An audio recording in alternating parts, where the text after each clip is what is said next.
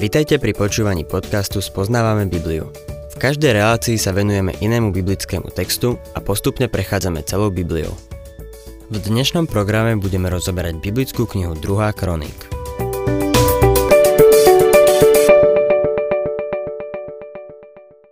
Milí poslucháči, Chyskia bol mužom viery a modlitby.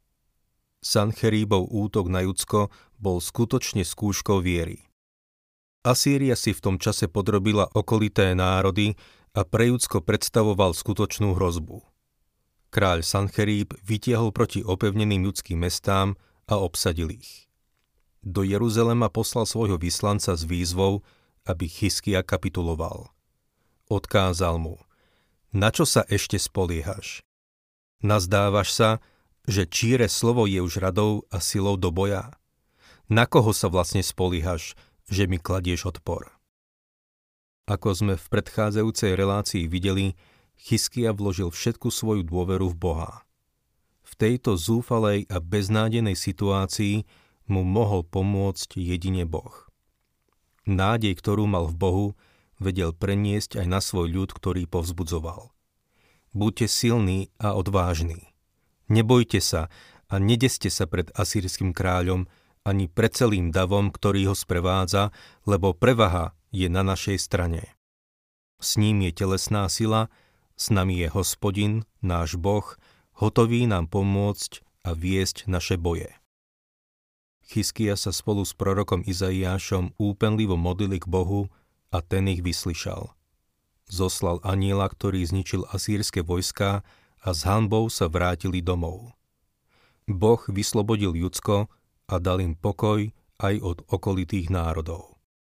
Zdalo sa, že všetko smerovalo k dobrému, ale Chyskiu zasiahla ďalšia vec. 2. kroník, 32. kapitola, 24. verš. V tom čase Chyskia smrteľne ochorel. Keď sa však modlil k hospodinovi, dal mu odpoveď i znamenie. V 20. kapitole 2. kráľov čítame, že Chyskia sa obrátil tvárou k stene, modlil sa a plakal pred hospodinom. Tam v 2. a 3. verši čítame. Chyskia sa obrátil tvárou k stene a takto sa modlil k hospodinovi. Ach, hospodin, spomeň si prosím na to, že som verne a oddane chodil pred tebou a robil to, čo uznávaš za dobré. Na to sa a pustil do prenikavého náreku. Myslím si, že viem, ako sa cítil. Zamávalo to mnou, keď mi lekár povedal, že mám rakovinu. Nemohol som tomu uveriť. Nedostal som žiadne uistenie, že budem žiť.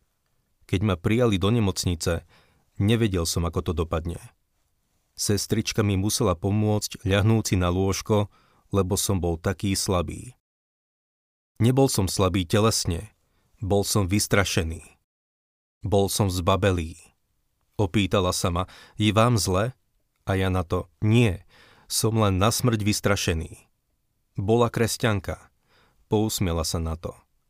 Poprosil som ju, aby ma nechala samého, obrátil som sa tvárou k stene, rovnako ako Chyskia, a volal som k Bohu. Povedal som mu, že nechcem zomrieť. Chyskia sa ocitol v rovnakej situácii. Len Boh mu mohol pomôcť.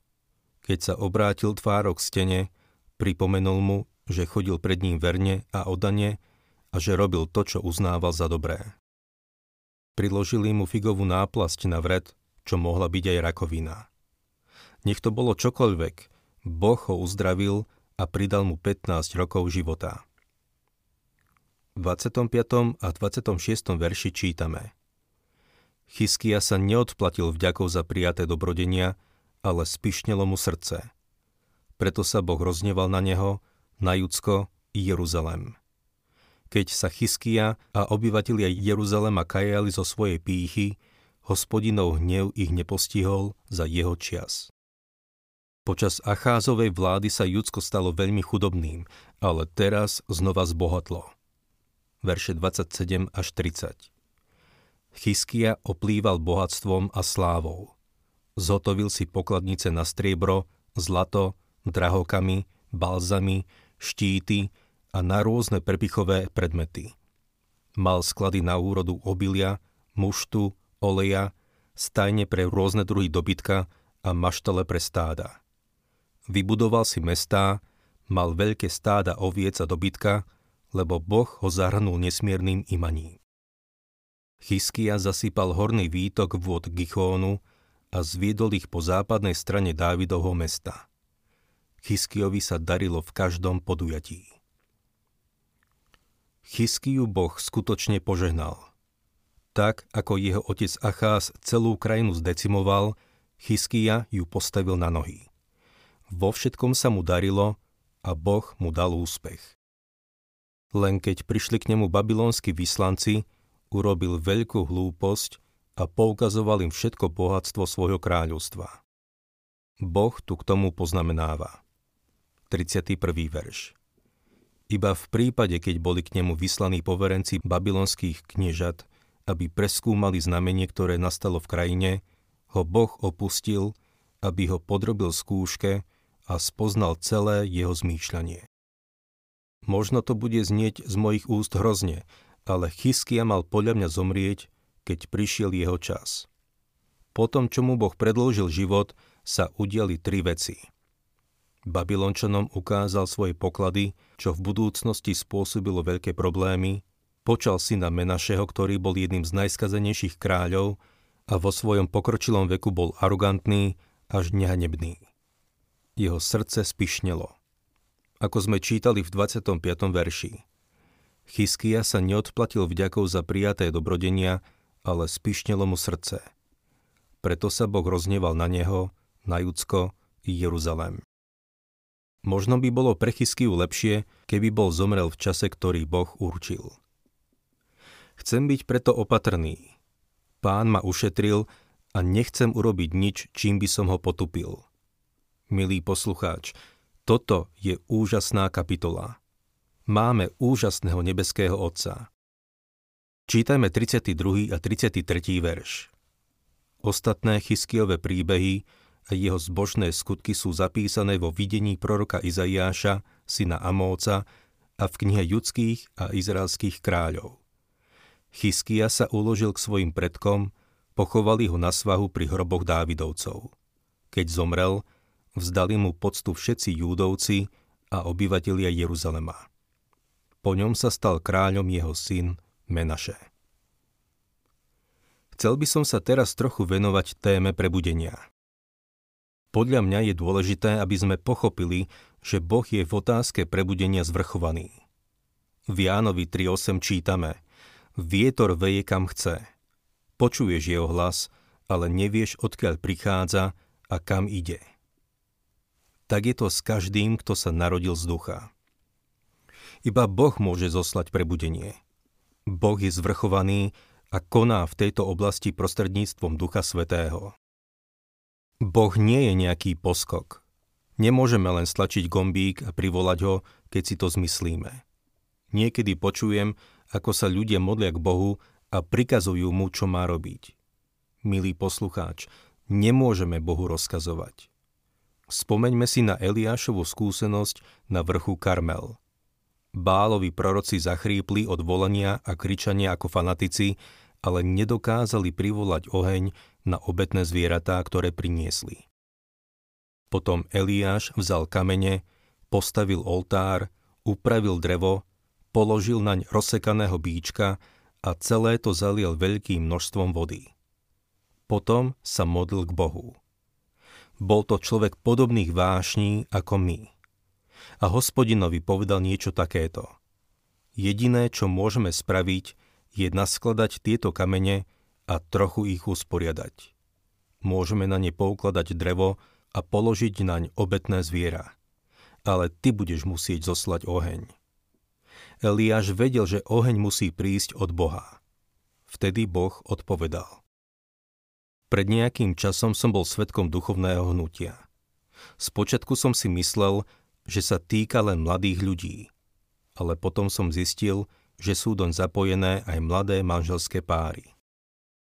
Tieto manželské páry videli, ako ich deti vyrastajú a vzdialujú sa im. Uvedomili si, že na svoje problémy potrebujú odpovede. Jeden mladý otec mi povedal, Vždy som si myslel, že dokážem vyriešiť všetky problémy, ale potrebujem Boha. Ľudia sa obrácajú k Božiemu slovu a som rád, keď to vidím. Vidím to všade. Ak mám byť úprimný, nikdy som to nezažil vo svojej službe alebo v zbore. Toto hnutie bolo prevažne mimo zboru. Videl som to na stretnutiach, ktoré sme mali po celej krajine. Mladí i starí začali chodiť na tieto konferencie. Ľudia sa začali zaujímať o Božie slovo. Nájdu sa však aj kazatelia a náboženskí vodcovia, ktorí chcú z toho niečo vyťažiť. A tak krmia týchto mladých ľudí s odpadkami. No namiesto Božieho slova im dávajú hudobné predstavenia. Ponúkajú im všetko možné, len nie Božie slovo. Pán Ježiš povedal, Varie medzi vami otec, ktorý by dal svojmu synovi kameň, keď ho prosí o chlieb. Ľudia nepotrebujú muziku, potrebujú Božie slovo. Niektorí z tých ľudí počúvajú moje biblické vyučovanie. Povedal som im, som staromódny, vyučujem Bibliu takú, aká je. Prečo ma počúvate? Jeden z nich mi povedal, počúvame tvoje relácie, lebo povieš, ako to je. To je jediný spôsob, ako ju viem podať. Aj predtým som ju roky vyučoval rovnako, no nikto ma nepočúval. Teraz začínajú počúvať. Prichádza duchovné prebudenie? Modlím sa k pánovi, aby ho poslal. Budem k vám úprimný. Ak prebudenie príde, bude to preto, že ho zošle Boh. Pre istotu si vytiahnem prší plášť, keby Boh poslal dážď požehnania. Ešte nikdy som nezažil také duchovné prebudenie. A naozaj by som ho rád videl. Vy nie? Chcel by som vám dať jednu výzvu – Preskúmajte svoj osobný život. Ak chcete, aby Boh konal vo vašom živote, položte si týchto 5 otázok. Som úprimný? Druhá otázka. Som pravdivý? Žijem v pravde? Tretia otázka. Som verný? Je na mňa spoľahnutie? Štvrtá otázka. Žijem v čistote? Žijem naozaj v čistote v tejto dobe nečistých obrázkov a pochybného jazyka? A piata otázka, som oddaný. Som naozaj oddané Božie dieťa? Dwight Moody raz počul niekoho povedať, že svet ešte musí zažiť, čo Boh môže urobiť s človekom, ktorý sa mu naplno odovzdá. Moody na to povedal. Z milosti Božej ja budem tým človekom. Myslím si, že Moody bol tým človekom, no napriek tomu na svojej smrteľnej posteli povedal. Svet ešte musí zažiť, čo Boh môže urobiť s človekom, ktorý sa mu naplno odovzdá. Milý poslucháč, urobme všetko preto, aby nás Boh mohol použiť a mohol cez nás konať, aby sme dali tomuto smednému svetu vodu života.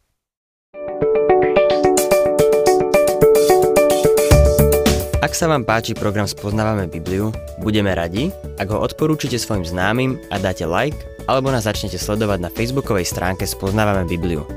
A ak vás niečo oslovilo alebo zaujalo, napíšte nám cez Facebook alebo na adresu spoznávame.bibliu zavinač gmail.com.